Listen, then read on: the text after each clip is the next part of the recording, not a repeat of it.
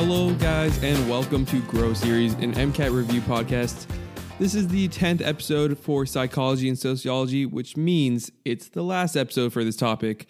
You know, it's been a long journey doing psychology and sociology, and it's coming to a close here, but let's not be dramatic. This episode, we're finishing off those societal theories, then moving on to foundational concept 10, which is pretty short. We'll get into thinking about social theories and a medical perspective, then we'll get into population, demographics, social movements, and culture. We're going to end this with foundational concept 10, which is all about social inequality. And then I'm just going to throw in statistics in the end. Um, that's basically how we measure things in psychology. Honestly, this episode is one of the easiest to understand. It's mostly just vocab that you can kind of just understand after some quick reviewing. There aren't, you know, 30 psychologists to remember or a thousand theories that sound the exact same. Anyways, like I said in other episodes, this podcast should be used as a supplemental source of content. You know, I won't go over all the details, but just what I find to be the most important. So let's not waste any time, let's get right into it. First things first, rational choice. Now, remember last episode I was talking about game theory? Rational choice reminds me of that a lot. You know, game theory relies on people making the right choice, and it's kind of the theory of how something works if people always make the choice they're assumed to make. Rational choice theory is the assumption that people do what's rational. They'll pick the topic that, you know, after weighing the costs and benefits of something, is best for them. Rational choice theory is pretty cake, it's pretty easy. You do what's right for you, you do what's rational. Exchange theory, it's a branch of rational choice theory. So I'll say that again. Exchange theory branches off rational choice theory. Exchange theory applies rational choice theory to social interactions. So, you know, that's not too bad, right? Basically saying we make the best choice for us in social situations too. Exchange theory is kind of robotic because it looks at society as a ton of individual interactions that can be studied and says, you know, we can figure out behavior if we know what the rewards and punishments are. So that reward and punishment thing, it makes sense in obvious situations. Like you have the choice to go to lecture in only your underwear, but based on social rewards and punishments, I'm pretty confident you wouldn't do that. Now, I know I went over some social theories last episode. I'm going to talk about them again here just because social theories are pretty high yield, and I'm going to be applying them to medical situations to just give you a better understanding. So, just a refresher near the end of the episode, we talked about functionalism, conflict theory, social constructionism, symbolic interactionism, and the feminist theory. Today, I mentioned rational choice theory and exchange theory. So, in the end, we have seven social theories here to remember, but it's not too bad. Think of conflict theory and feminist theory. They're basically twins. You know, feminist theory, it branched off conflict theory. Rational choice theory and exchange theory, those are also basically twins. Exchange theory is just the rational choice theory in a social environment. So those are four out of the seven theories that we have to know, and we already know, you know, four of them pretty easily. After that, we have functionalism, social constructionism, and symbolic interactionism. So I'll refresh you guys with the quote unquote twins first. Then I'll go over those last three. So, conflict theory is how societies change and adapt over time due to conflict. There's a thesis, which is the norm, and the antithesis, which is like the rebellion. It's a large scale view. The feminist theory that originated from the conflict theory. It's a large scale view that focuses on the inequality of genders and it has four pillars gender differences, gender inequality, gender oppression, and structural oppression. Then the other set of twins we just went over rational choice theory and exchange theory. Rational choice theory says we pick the most rational choice based on what we know, you know, the costs and benefits. Exchange theory is the rational choice theory in a more social perspective. So it fits the discussion of social theories better than the rational choice theory. Then we talked about functionalism. Durkheim thought institutions and social facts they had to be balanced. So society and institutions they're joined at the hip. Society adapts to institutions and institutions must adapt to the waves of society. You know, it's a large scale view. Symbolic interactionism that is focused on those day-to-day interactions, saying we get the meaning of everything through interactions with other people and that certain symbols also hold meaning. And then lastly is social constructionism, thinking life is just a web of social constructs and that we shape ourselves through social interaction. Now, I know I'm going over something we just went over last episode, but I added rational choice theory and exchange theory in here, and I felt it was pretty important to go over all the social theories together if I brought up those two. So, those were those seven, but obviously, we're studying for the MCAT here, so we got to look at it with a medical lens. You might get a passage about something that's medical related where they ask which social theory fits best. Now, I'm going over all seven in the order I just went through, so the two sets of twins, then functionalism, then symbolic interactionism, and social constructionism. So these are just examples, like I said, in a medical lens. So, conflict theory in our era has a thesis, which is the wealthy being able to afford the best medical care, and the antithesis, which is the poor going bankrupt because of crazy deductibles and insurance. So, they opt to even just skip on hospital visits and stay sick. Well, like I said in last episode, conflict theory often leads to the thesis and the antithesis clashing to form a synthesis. And that is something that you can say has been tried with the Affordable Care Act, aka Obamacare but I wouldn't be too surprised if some type of universal healthcare gets implemented in America within the next 10 to 20 years. If you were asked what type of social theory sums up the healthcare system right now, conflict theory is kind of just a no brainer. I mean, we got the unequal access to valuable resources here when it comes to medical attention, but we also have an unequal access to things like education, housing, jobs, etc., which leads to health disparities. And health disparities means limited access to medical care. You also have that power struggle between pharmaceutical companies, insurance companies, hospitals, physicians, patients. If you don't call that a conflict, then you know, I don't know what is. Now, feminist theory in terms of medicine, I mean, you could say that leadership wise, medicine is definitely still male dominated. I mean, just look at the hospital administration for almost any hospital, it's usually just old guys. The next set of twins, rational choice theory and exchange theory, that has a less obvious tie to medicine compared to the conflict theory and the feminist theory. So we talked about rational choices here, and we can go back to the topic of hospital administration here as well. Now, I'm not saying all hospital administrators do this. This is just an example, but what makes more sense for a hospital administrator? You know, making more money for himself or making the cost of healthcare cheaper for the community? The rational choice for yourself is to set yourself up financially. So those kind of fit in kind of a loose example, but we needed an example for both, so that was that. Then there's functionalism, how things rock around, but always go back to their functional state. If you get sick, medications, make sure you go back to your functional state. And then we have symbolic interactionism, all about those little small interactions. And you know, in medicine, that's all over the place. I mean, the doctor patient interaction, that's a perfect example. And what's the symbol of a doctor in a hospital? You know, their white coat. So, symbolic interactionism, you can really see that in the hospital in a medical setting a lot. And then social constructionism, it's where we attach certain meanings to certain things and we have preconceptions about different people. If you listen to the last episode, you remember me talking about medicalization, where patients or doctors they construct an illness out of ordinary behavior. So we talked about alcoholism. That's an illness that really didn't exist a century ago. You know, someone could argue alcoholism is a social construct, especially in college. So social constructionism, basically attaching certain meanings to certain things. So those were all social theories. Now I'm going to make a shift into population and demographics for a bit Studies on large populations, it's what makes psychology psychology. It's important to understand how studies occur and how we draw that population in. An important aspect of population demographics is age. So society must adjust for the older population, and there's two important theories you got to know for that. There's the life course theory, says aging is social, psychological, and biological, and it begins when you're born and ends when you die. So life course theory it says it's not all biology. Your mental headspace is a part of your age as well. And most importantly, it says it's a process that occurs from birth to death. Then there's the age stratification theory, which says that age is a way of manipulating behavior of a generation. What does that mean?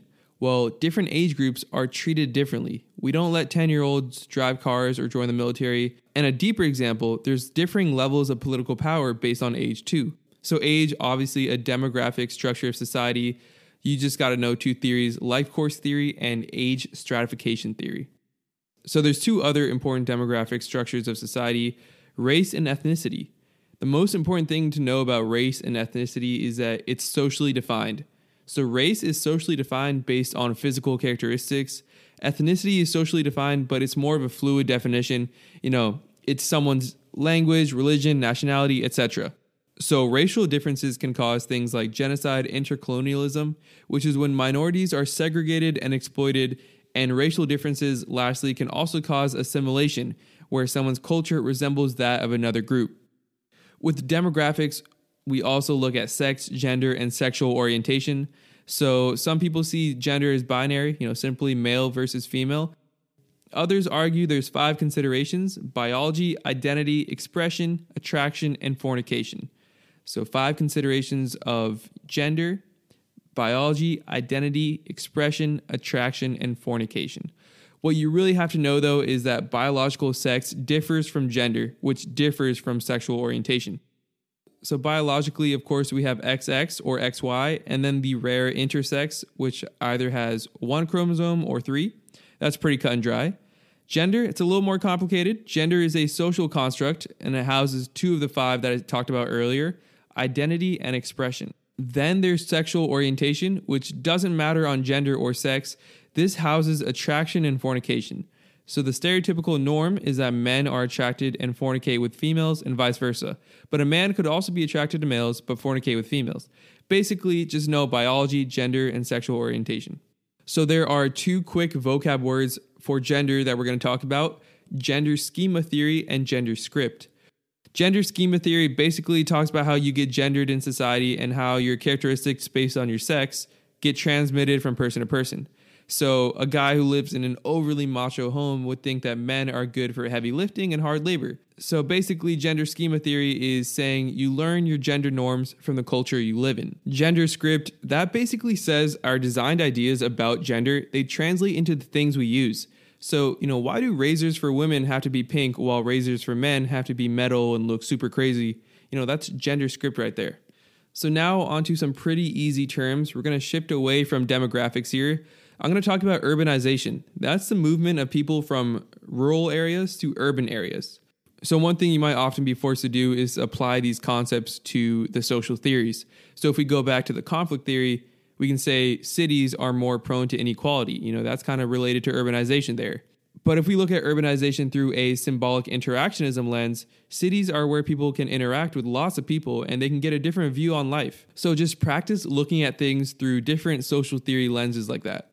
Suburbanization, that's the movement away from cities, but they can also become economic centers themselves. Look at Silicon Valley, for example. Urban renewal, that's basically where you revamp old parts of the city to become better. But that can also possibly lead to gentrification. You know, that's a term that's pretty popular nowadays. It basically means when those old parts are revamped, they want wealthier communities to come in, and that basically prices out those old communities. So, as you can see, we're shifting here into population dynamics. An important thing to know a pillar in population dynamics is the three factors that contribute to growth rate that's fertility, migration, and mortality. So, fertility, it's the ability to basically have babies. But there's another interesting vocab word that's fecundity, which is the potential reproductive capacity for a female. Migration, now that's the number of people moving in and out of countries. And then mortality, pretty simple death. I mean, come on. So with population, we measure rates both annually and per 1,000 people. So we don't measure per 10,000, not 100. We measure population per 1,000 people. And then there's demographic transition. That's a really important model you got to know. It basically looks at population growth with birth and death rates, and it made five stages for this model. So you start off early with a high birth rate. If you look at most of those European countries prior to the 18th century, people are just popping out kids like crazy you have a big population of kids and then a smaller, older population. Then, as the years go on, the population rises because the death rate decreases. You know, medicine comes in, we get better at prolonging health. All right, so death rates and birth rates, they both start to fall because of things like birth control, less childhood death, etc. That's the third stage. And then there comes a point where the population it stabilizes. So both the birth and the death rate, they're low and the population is big. So the fifth stage, that's speculative. We don't know whether it's going to decrease or increase, but the assumption is that the world population will stabilize and then will slowly decrease. I guess we'll live to see how that goes. So we're talking about the world here. Globalization, that's an important term to know. And that, you know, that means the sharing of culture, money, products between countries. But globalization is important to know because it leads into the theory of world systems. So, the world systems theory says the world is a unit, and we divide the world into three groups. There's the core, which is like Western Europe and the US, what people consider the West, basically. Then there's the periphery countries, which is like, you know, countries in Africa, basically countries which are influenced by the West and consume lots of the goods from the West while really exporting cheap labor and raw materials. Finally, there's semi periphery, which are kind of in the middle. You know, countries like India that are industrializing and moving towards becoming a core nation, but, you know, they're still in between where they're selling raw materials and selling cheap labor a lot. So, core countries are already really developed. They're quote unquote high income countries. Periphery countries, they're low income countries that really push out labor and raw materials. So, you might ask could periphery countries theoretically become core countries? Well, according to the modernization theory, yeah. Modernization theory says that all countries go through a similar path towards development to what we consider to be modern society. But then on the other hand, there's the dependency theory. It's a retaliation to the modernization theory. It says that if core countries are dependent on periphery countries for raw goods, which they then use and they sell higher price goods to periphery countries, then how can periphery countries work towards becoming a core country? You know, if you're always consuming at a price that's higher than what you're selling, you're going to be at a loss. So, modernization theory says, yeah, periphery countries can become core countries, but then the dependency theory says, no, core countries are core countries because they push down periphery countries. So, earlier we talked about the conflict theory, and I mentioned a thesis and an antithesis. So, often the antithesis is a social movement. So, what is a social movement?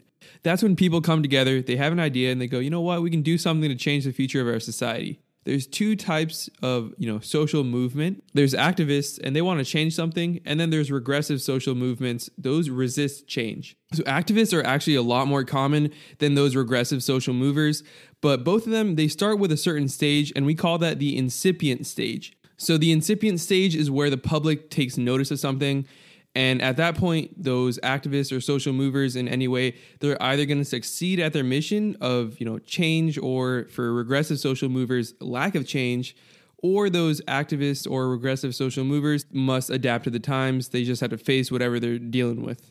So there's a few theories here on why social movement occurs, but the two most important ones to remember are number 1, the relative deprivation theory, and 2, the rational choice theory. So obviously, you're pretty comfortable with the rational choice theory. We've talked about that before. People weigh the pros and cons and make the best choice for themselves. This can also apply to social movements. You know, if the government decided to install a curfew at 8 p.m. for no reason, besides the fact that, you know, people mess around at night, well, rationally, that wouldn't really make much sense to you now, would it? So a social movement might just occur to resist that change. The interesting one here is the relative deprivation theory, which says that actions occur with people who are oppressed or they're deprived of something. So an obvious example is the civil rights movement. I mean, oppressed, deprived of rights. The relative deprivation theory says that there's three pillars for social movement. Number one, obviously, it's in the name, relative deprivation. So basically, people are lacking in something. For the civil rights movement, that was equality in things like resources, education, etc. Then the second pillar is the concept of deserving better. It's a byproduct of deprivation. So if you're deprived of something, you think you deserve better, you're two out of three here on the relative deprivation theory. The third one is that you think conventional methods are useless. So people say, you know what, you know, asking nicely isn't really helping, screw this, we need a social movement. So those three come together. The relative deprivation theory says a social movement will occur. The main criticism, though, for this relative deprivation theory is that you don't have to be deprived of something to join a social movement. And on the other side of things, oppressed people won't always join a movement. If I have the risk that I might get fired if I make or join a union, even if I'm oppressed at that job, I might second guess my decision to join that movement. All right, there's another theory here called the resource mobilization theory, but the reason I didn't include it earlier is because this isn't really explaining why social movements occur, but really how they occur. So, this theory says that a social movement needs a good political head, you know, someone charismatic. Then it also needs a strong political influence. Then you need money, materials, etc. Basically, the resource mobilization theory says social movements need resources. So that was a lot of the population stuff. Now we have three more things to talk about culture, social inequality, and psychological statistics. After that, we're done with psychology and sociology. So, culture, it's something we've talked about before. Basically, culture is a way of life that many people share together. How does that differ from society, though? You know, people usually talk about them in the same breath society and culture, or whatever. But society, it's the way people organize themselves. Culture is the way of life. So if life was cereal, society is like the bowl holding everything together. Culture is the cereal itself. We're not eating the cereal without the bowl. Culture needs that structure that society provides. There are four main points of culture to know. First, all people share culture with others in their society. You know, the rules and expectations that culture brings is shared by everyone. Second, culture is adaptive, it can change and evolve. Third, culture builds on itself. So society builds on existing cultures so that we can overcome any challenges we might face. So at the time of this recording, the corona pandemic is occurring. A culture change might be that people use hand sanitizer a lot more and they work from home a lot more.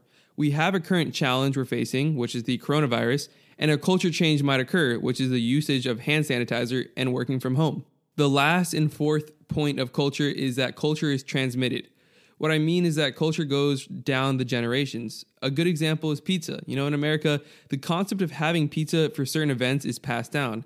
Pizza, which is like a staple in American culture and diet, is given to us when we're kids by elders and it's eaten throughout all stages of life.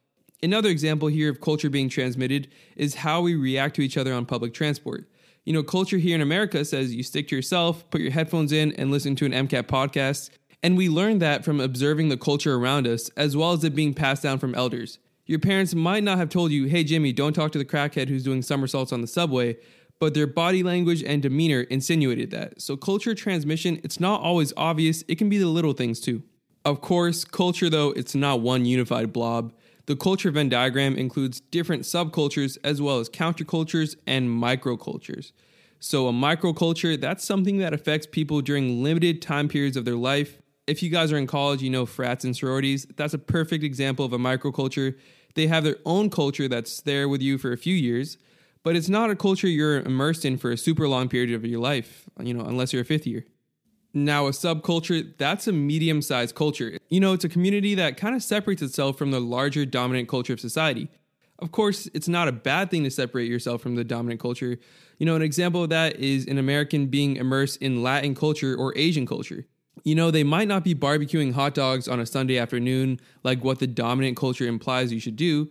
You know, someone born and raised in Miami could be immersed in their own Cuban subculture they got going on there. So, subcultures, as you can see, they can be ethnic, you know, Asian or Latin culture I just mentioned, but they can also be from city to city. You always hear about that New York culture, that Cali culture, etc. And then there's countercultures where the values are really different from the larger society. Amish people, that's a great example of a counterculture one that's super isolated from the dominant culture of America, and they don't even interact much with the dominant culture at all. So I keep talking about American culture here because, you know, I'm American, but it's obvious with a big country, there's a big culture. And with anything that large, there's a lag in things. Culture lag is when cultures take their time to catch up with any technological innovations, and that can lead to problems in society. So cultural lag defines those problems. You know, when material culture changes rapidly and the non-material culture resists the change, you get that lag.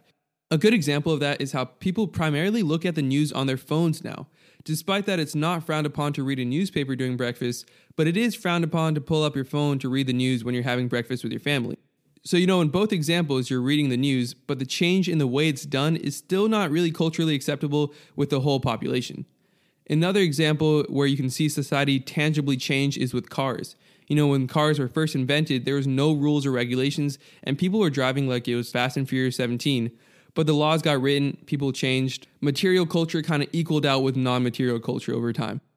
So we have culture lag here. Then we also have culture shock. That's something we use a lot more in common language. It's just like a certain feeling of, oh crap, so much is going on when you adjust to a new culture. A country boy going to New York would have culture shock, an American moving to Somalia would get culture shock, etc. So those were a ton of culture terms here. We had four points of culture, which were that first, all people share culture with others in their society, and that the rules and expectations that culture brings is shared by everyone. Second, culture is adaptive, it can change and evolve. Third, culture builds on itself. Societies build on existing cultures so that we can overcome any challenges we might face. And then lastly, culture is transmitted, it gets passed down generations. Then we talked about microculture, which is culture you're in for a limited amount of time, like a frat. A subculture, which was a medium sized community that distinguishes itself from the larger culture, but you know, it still interacts with the larger culture. So let's say hip hop heads, they're a part of the bigger culture and they have their own subculture. And then there is countercultures. Those violate the laws of the dominant culture. Their values differ a lot from the larger society. Think like Amish people. Cultural lag, that's when non material culture takes time to catch up with the technological innovations and the material culture. And then lastly, culture shock. It's those feelings of uncertainty when experiencing unfamiliar cultures.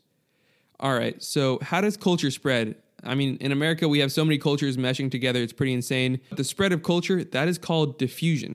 So, how do we share culture? You know, one great way is media, and mass media is a really important part of psychology. So, a role of mass media is important because it varies depending on what perspective you take. And then for that, we're going to go back to the social theories, specifically functionalism, conflict theory, symbolic interactionism, and the feminist theory. So, just to jog your memory, what is functionalism? It was a theory made by Durkheim, talks about societal equilibrium, and says that all parts of society need each other to function. So, by that definition, you know that for functionalists, mass media must hold some significance, and that's pretty true. Functionalists, they see mass media as a piece of entertainment and an enforcer of social norms. You see what people are doing, and that's, you know, good and bad. But there's a con that people say you know mass media it glorifies behavior that's wrong in society so another big part of mass media that functionalists say is true is that it's an agent of socialization you know when everyone's watching the super bowl together we're all watching something in a shared space it's a collective experience so it makes sense that mass media like that is considered an agent of socialization all right so for conflict theorists they're obviously going to say that mass media promotes conflict. So, conflict theorists say it exacerbates the divisions that already exist in society, like race or social class. For feminist theorists, they're similar to conflict theorists, which makes sense because, you know, feminism theory is an offshoot of conflict theory. So, feminist theorists, you're going to assume will have an argument for mass media that has to do with feminism. For those feminist theorists, they say mass media has to do with stereotyping women emphasizing traditional sex roles, etc. And then lastly, we have symbolic interactionism. Here we're talking about those small person to person interactions. They look at mass media on a micro level. They see how mass media shapes our day to day behavior. So, an example of that is like how media shapes how we interact with each other. You know, just look at the gradual shift from phone calls to texting or the explosion of online dating. So, as you can see here, mass media, they kind of stretch that definition to talk about basically technological innovation, media in general. But nonetheless, mass media is a big part of psychology. Last bit of culture we'll talk about is how culture is transmitted through evolution. So let's talk about the initial culture when, you know, humans were first getting started. We started shifting into those communal societies and compared to before, there were those small pockets of humans, then humanity started growing into bigger and bigger groups but, you know, that came with consequences. One consequence is that the transmission of disease happened a lot faster and it ravaged a lot more people. But what did that do? Well, you know, if only the strong can survive, then only the strong pass their genes on, and evolutionarily, that changed our immune system. Another example of that is with lactose intolerance. The cultures that always drank cow's milk, like Northern Europeans, they didn't get lactose intolerance. All right, so just like that, we're done with culture and therefore we're done with foundational concept 9. We're going to move on to the last concept here, foundational concept 10, and then we'll call this a wrap. All right, foundational concept 10, probably shortest one here. It's strictly about social inequality, which you should know is basically just when resources in a society aren't really distributed equally. So there's barriers such as those from financial inequality, like rich versus poor, there's race inequality, and then there's gender inequality. Two aspects of gender inequality you should know are the gender pay gap and the glass ceiling effect. The glass ceiling effect, it's an important term to know. Basically, it says that women aren't really taking those higher positions in companies.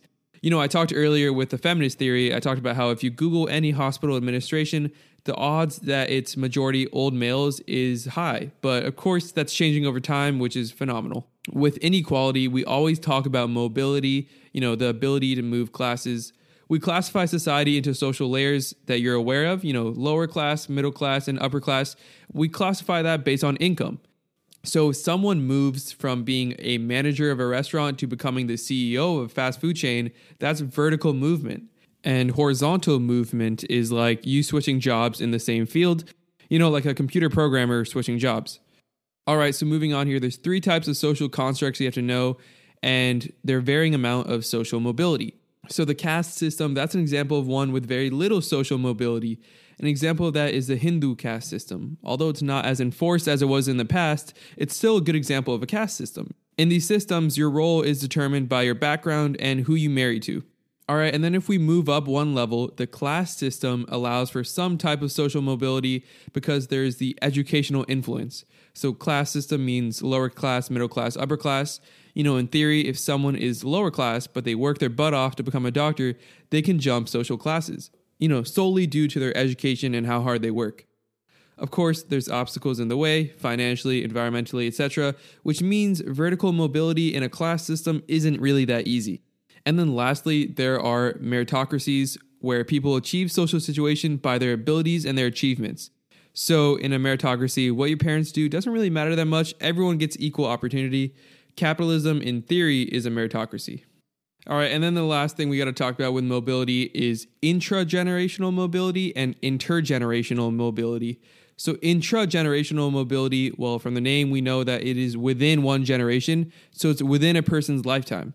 You know, if Bill goes from a janitor to an astrophysicist, he moved social classes within one lifetime. That's intragenerational mobility. But then if we zoom out a bit, we can talk about intergenerational mobility.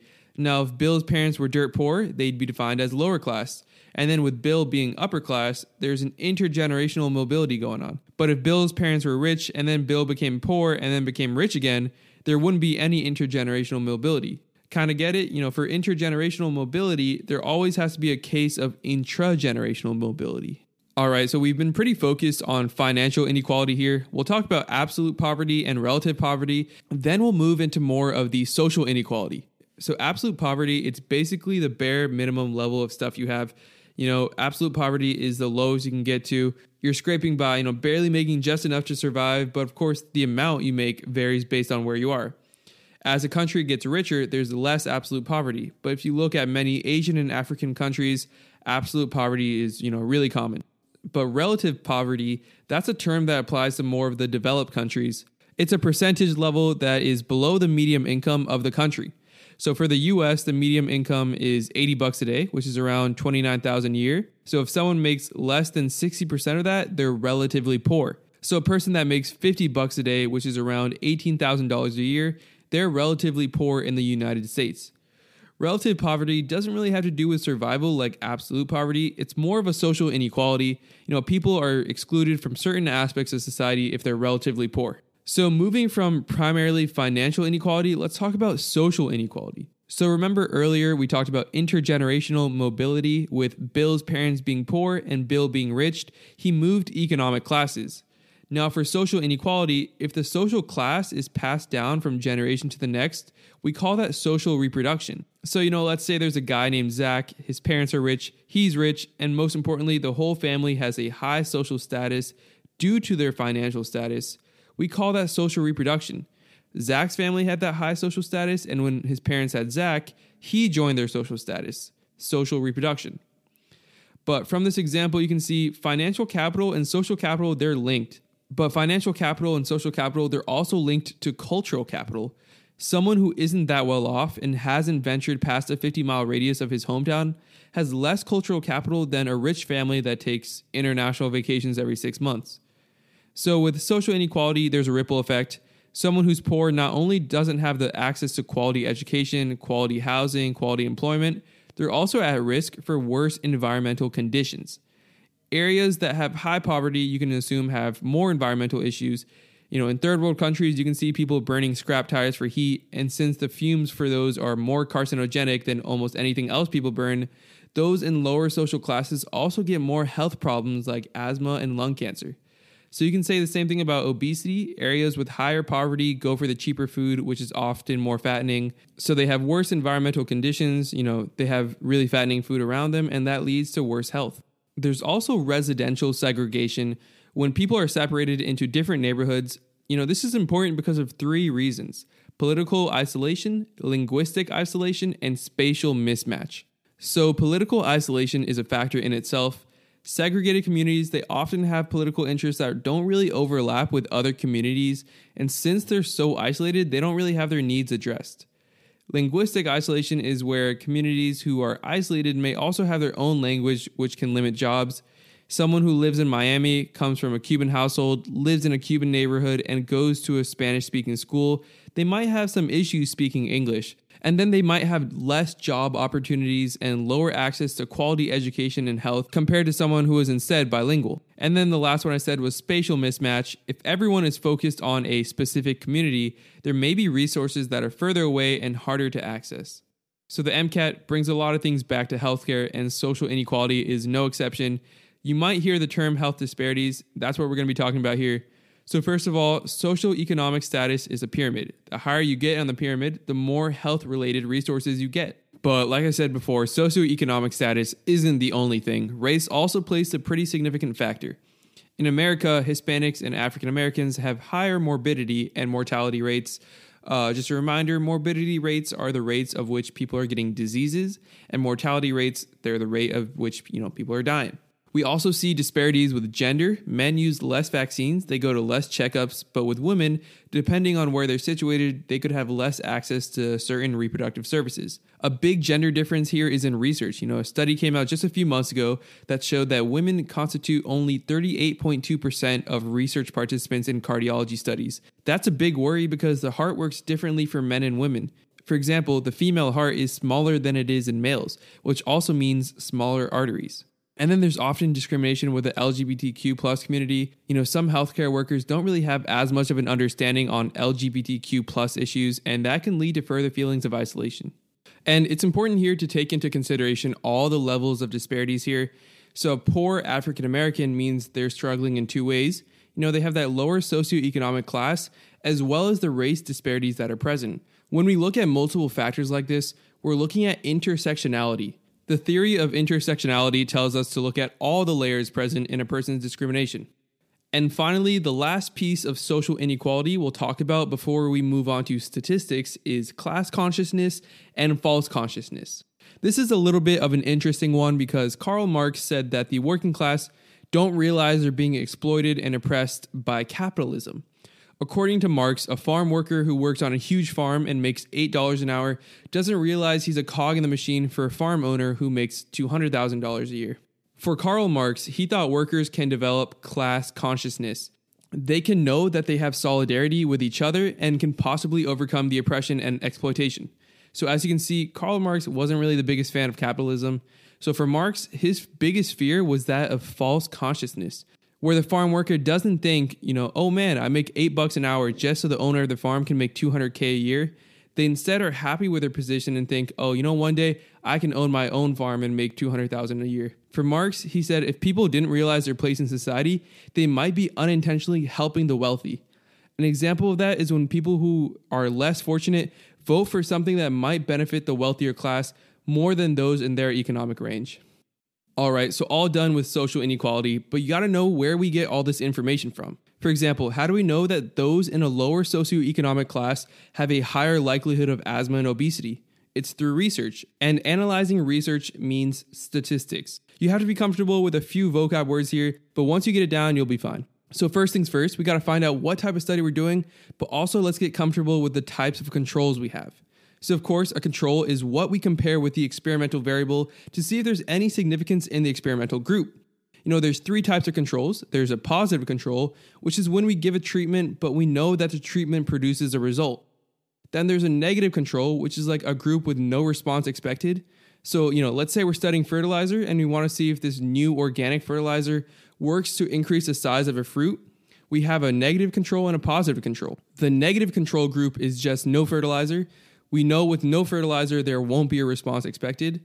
And then the positive control group is a known chemical fertilizer that we know for sure increases the size of the fruit. It's a treatment we know has a result. And then the last control is vehicular control. This is a type of negative control where you do what the experimental group does, but without the direct impact. What do I mean by that? Well, let's say I had an experimental group of mice that I injected with a special serum a vehicular control would be me injecting another cohort of mice with saline solution.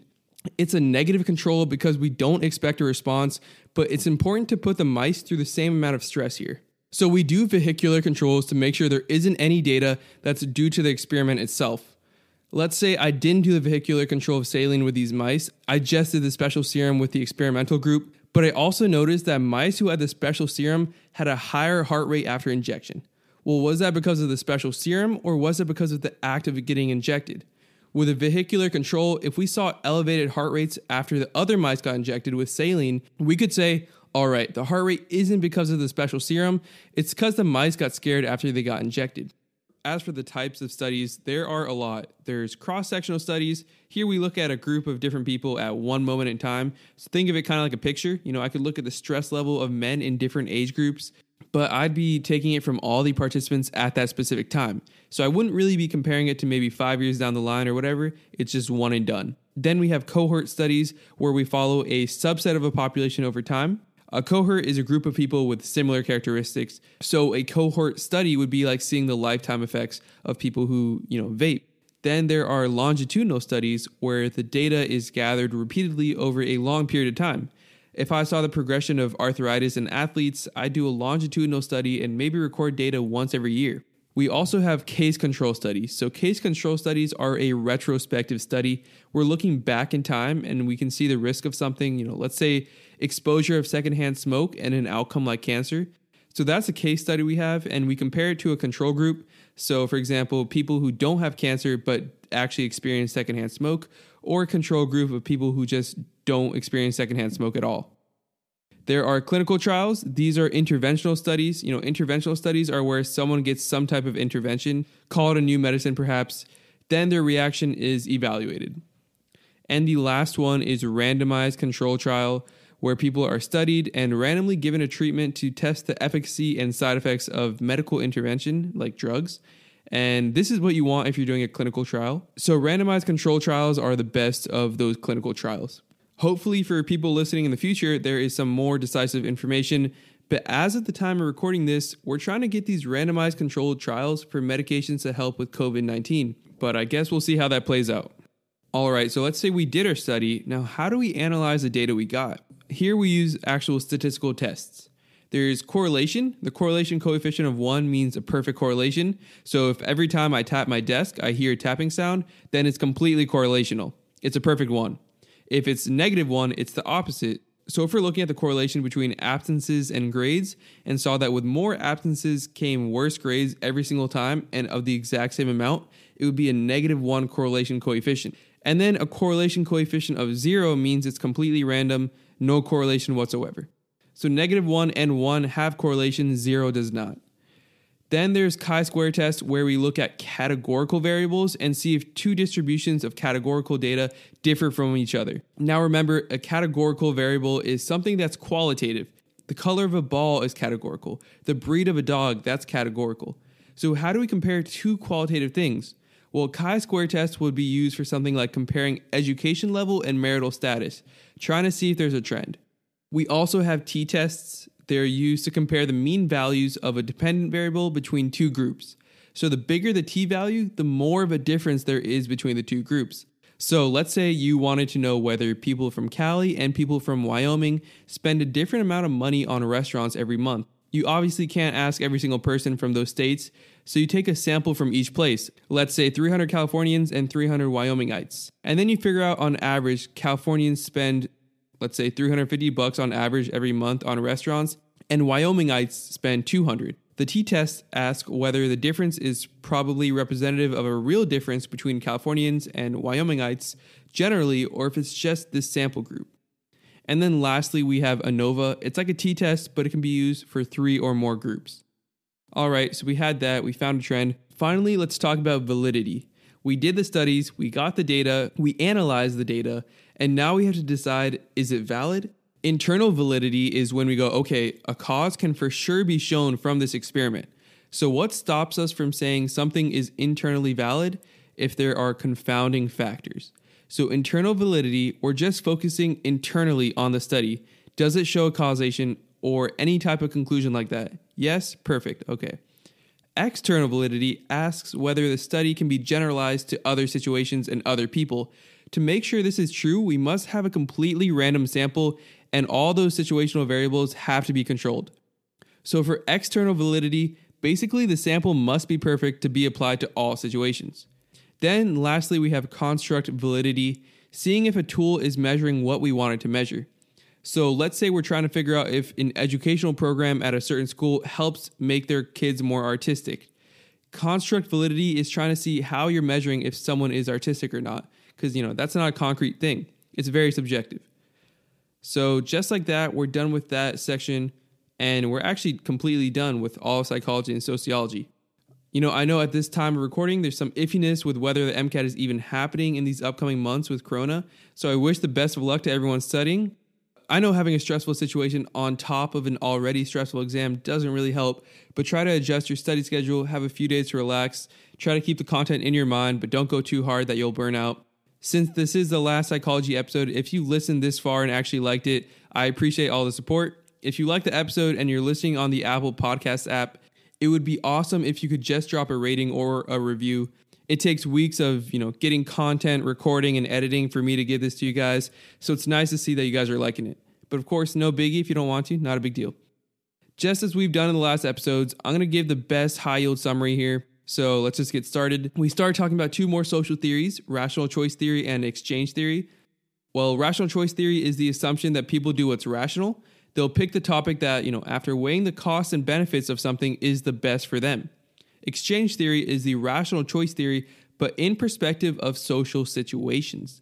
Exchange theory looks at society as a ton of individual interactions that can be studied and says we can figure out behavior if we know what the reward and punishments are.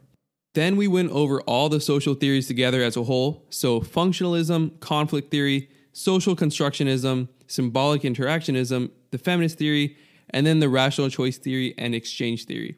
So that's seven social theories. But to remember them, remember the set of twins. So conflict theory and feminist theory are basically twins, and the rational choice theory and the exchange theory are another set of twins. So if you know those four, you already know the majority of the seven social theories. Conflict theory is how societies change and adapt over time due to conflict. There's a thesis, which is the norm, and the antithesis, which is like the rebellion, and it's a large scale view. The feminist theory originated from the conflict theory, and it's a large scale view as well, and it focuses on the inequality of genders, and it has four pillars. These are gender differences, gender inequality, gender oppression, and structural oppression. Then the other set of twins we went over were the rational choice theory and exchange theory. Rational choice theory says we pick the most rational choice based on what we know, you know, the costs and benefits of something, Exchange theory is, like I said before, the rational choice theory in a more social perspective. So it kind of fits the discussion of social theories better than rational choice theory. We also talked about functionalism. Here, Durkheim thought institutions and social facts had to be balanced. Society and institutions are joined at the hip. Society adapts to institutions, and institutions must adapt to the waves of society, which is a large scale view. Symbolic interactionism is focused on those day to day interactions, saying we get the meaning of everything through interactions with other people and that certain symbols hold meaning. And lastly is social constructionism, thinking life is just a web of social constructs and that we shape ourselves through social interaction. When we looked at the social theories through a medical lens, we got some good examples. Conflict theory, we talked about universal healthcare. There's a thesis, which is, you know, the wealthy getting great medical care and the antithesis, which is the others thinking that it's unfair that they have to be financially burdened for medical care. A synthesis, possibly of you know universal health care, could be implemented in the future here in America. It's implemented in other countries, although you could also consider the Affordable Care Act to be that synthesis, the implementation. The feminist theory says that medicine is lacking female leaders. Not too hard. Rational choice theory and exchange theory we can group together with one example that is a bit of an overreaching judgment, but you could ask for some hospital administrators what is the more rational choice to benefit them? Making money for themselves or making healthcare cheaper for the community? A lot of people would say being richer is nicer. Like I said, pretty overreaching judgment, but good example. With functionalism, we said a healthcare example is like medications, making sure you go back to your functional state. Symbolic interactionism is all about those small face to face interactions. The physician patient interaction is a great example of that and social constructionism, we talked about medicalization, how we made something like alcoholism a disease, something that wouldn't really be considered a disease 100 years ago. We talked about population demographics and things like age, race, sexual orientation, gender, and sex. For age, know the two theories of what aging is the life course theory and the age stratification theory. Life course says it's a process that occurs the day you're born age stratification theory thinks age is a way of regulation of behavior for a whole generation. All right, for race and ethnicity, know that both of those are socially defined. Then we talked about gender schema theory and gender script. Gender schema theory is about how people get gendered in society and how sex linked characteristics are transmitted from person to person. So, a guy who lives in an overly macho home would think that men are good for heavy lifting and hard labor. Gender script basically says our designed ideas about gender translate into the things we use. So, you know, why do razors for women have to be pink while razors for men have to be metal and, you know, look all crazy? So that's gender script. With population dynamics, there are three factors to contribute to growth rate of a population fertility, migration, and mortality. So, fertility is the ability to have babies, migration is the number of people moving in and out of countries, and mortality is death rate. With population, we measure rates annually and we measure per 1,000 people. An important model you have to know is the demographic transition model. Just be comfortable with the stages within the model. There's five stages. Um, starts early with high birth rate, that's stage one. Then death rate decreases, that's stage two. Then death rate and birth rate both fall. That's stage three. Then there's some stabilization at stage four and a big population. And stage five is speculative, but it's suggested that the population will decrease. But like I said, speculative, nobody really knows.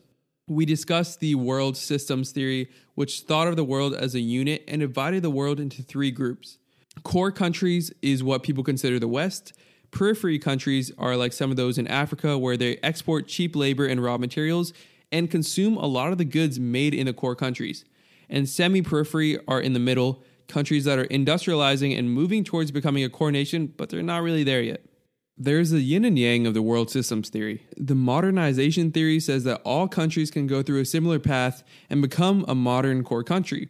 But the dependency theory says that core countries need periphery countries to succeed, and the constant cycle they have at this moment seems like it's unable to stop. We talked about social movements, which is when people come together and decide they want to change the future for society. There's activists that want change and regressive social movements that resist change. The two most important theories on why social movements occur is the rational choice theory and the relative deprivation theory. Rational choice theory says that people weigh the pros and cons and make the best choice for themselves. Sometimes that means a social movement. The relative deprivation theory says that actions occur when people are oppressed and deprived of something. And there's three things they need relative deprivation, the concept of deserving better, and the thought process that conventional methods aren't really working, so they need a social movement. We talked about culture, especially the difference between society and culture. So, if life was like cereal, society is like the bowl holding everything together, and culture is the cereal itself. We're not eating the cereal without the bowl, so culture needs structure that society provides. And there's four main points of culture to know. First, all people share culture with others in their society. The rules and expectations that culture brings is shared by everyone. Second, culture is adaptive, it can change and evolve. Third, culture builds on itself. Societies build on existing cultures so that we can overcome any challenges that we might face. So, at the time of recording this, the corona pandemic is occurring, and a culture change might be that people use hand sanitizer a lot more in the future, and working from home is a lot more common. Lastly, culture is transmitted, it's passed down generations. Then there's subcultures, countercultures, and microcultures. Microcultures are something people do for a limited period of time. A frat or sorority is a microculture. Subcultures are medium sized cultures, like a community that separates itself from a larger dominant culture of the society. An example of that is like someone born and raised in Miami being completely immersed in their own Cuban subculture. Then there are countercultures where the values are really different than the larger group, Think of like Amish people, for example. Cultural lag is another term here. It's where cultures take their time to catch up with any technological innovations. Phones are socially unacceptable in certain situations, where another source of media, like a newspaper, would be socially acceptable. That's cultural lag. Media is a big part of culture. We look at media through four different social theory perspectives. Functionalists see media as entertainment and an enforcer of social norms, also an agent of socialization. Conflict theorists say that mass media promotes conflict. Feminist theorists say that mass media stereotypes women and emphasizes traditional gender roles. And symbolic interactionists think media changes our small person to person interactions. Culture also changes with evolution. Humans develop societies and cultures, and with more people huddled together, the spread of disease was a lot faster. Those that had strong immune systems lived on, those that couldn't really survive the diseases died. So the production of culture and society helped us become more evolutionized. Another evolutionary change that happened because of culture is how Northern European culture's diet includes cow milk, which then allowed them to be tolerant to lactose. We moved on to foundational concept 10, where we talked about inequality, things like financial inequality, gender inequality, and race inequality. Talked about the glass ceiling effect. It's an important term to know. Basically says that women are not really taking up those higher positions in companies. Then we talked about three types of social constructs of systems that exist in societies. Caste system has very little amount of social mobility. Class system has a bit more social mobility because of the educational influence. But you know, if someone is handed a better environment to start off with, they tend to stay in that class. And then we have meritocracies, often the most movement, to where people's achievements are what carries them to success. And I threw a few other vocab words at you guys here. Absolute poverty is like the bare minimum level of stuff you need to survive. You know, as a country gets richer, there's less and less absolute poverty. Relative poverty, that's when someone makes less than 60% of the median income. So in America, if you make around $18,000, you're relatively poor. With poverty comes worse environmental conditions. Those who are in the lower class tend to have a higher likelihood of obesity and other ailments that wealthier people don't really face. Then we talked about residential segregation, which had three consequences political isolation, linguistic isolation, and spatial mismatch. Basically, they have less political power, less diverse linguistics, and certain resources might be further away and less reachable. We talked about healthcare disparities with wealth, race, gender, and the LGBTQ community. If someone has multiple factors, we call that intersectionality, such as being a gay Hispanic. We ended Foundational Concept 10 with Karl Marx and his concepts of class consciousness and false consciousness. So, Karl Marx hated capitalism, thought it was necessary for lower class workers to understand that they're being exploited and rise up to overcome the oppression. Karl Marx also had the idea of false consciousness, where people have the, as Marx says, the illusion that they think they can move classes without a revolution. Marx says if people don't know their place in society, they might be unintentionally helping the wealthy. Then we moved into the stats. I went really in depth earlier, so I'm just going to list them off for now. The types of controls we have positive control, negative control, and vehicular control. Positive control is a treatment with a known result. Negative control is a group with no expected response. And vehicular control is a type of negative control where we don't expect a response, but we must do it to make the experimental and the control group as similar as possible. So, vehicular control basically controls for the effect of the method of delivery. So, if a needle stresses the experimental group, we must also do it to the control group to make sure it's equal. The types of studies we had, cross sectional studies. Here we look at a group of different people at one moment in time. Think of it kind of like a picture.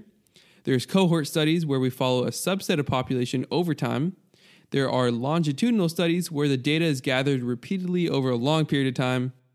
There are case control studies where we're retroactively looking to see a risk of a certain exposure. So we have a case group of people, let's say with cancer, and then a control group. We look at their exposure to something like secondhand smoke and see if a conclusion can be drawn. And clinical trials are also known as interventional studies, usually involve medicine and the reaction to that medicine and the peak, you know, the gold standard of clinical trials are randomized controlled trials.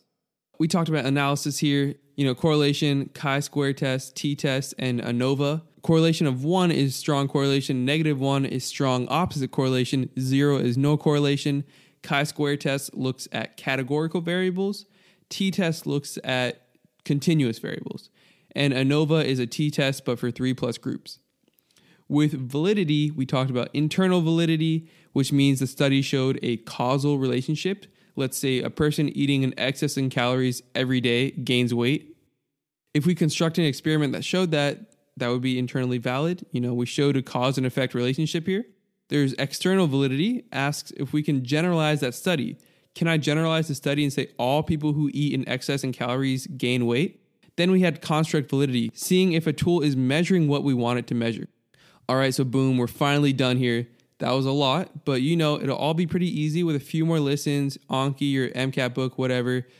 This is going to be the last episode. Of course, the plan might change later down the road, but I think I'll leave it here with psychology and sociology all wrapped up. I love making this for you guys. It was a nice project. I'm happy that you guys liked it. Um, go pay it forward. Help out your fellow pre-meds after you guys kill the MCAT. And thank you guys so much for listening. You know, best of luck with everything MCAT related. And if you have any questions, you can always hit me up at growseriesmcat at gmail.com. That's G R O S E R I E S MCAT at gmail.com. Best of luck, guys. Get that 528 for me and peace out.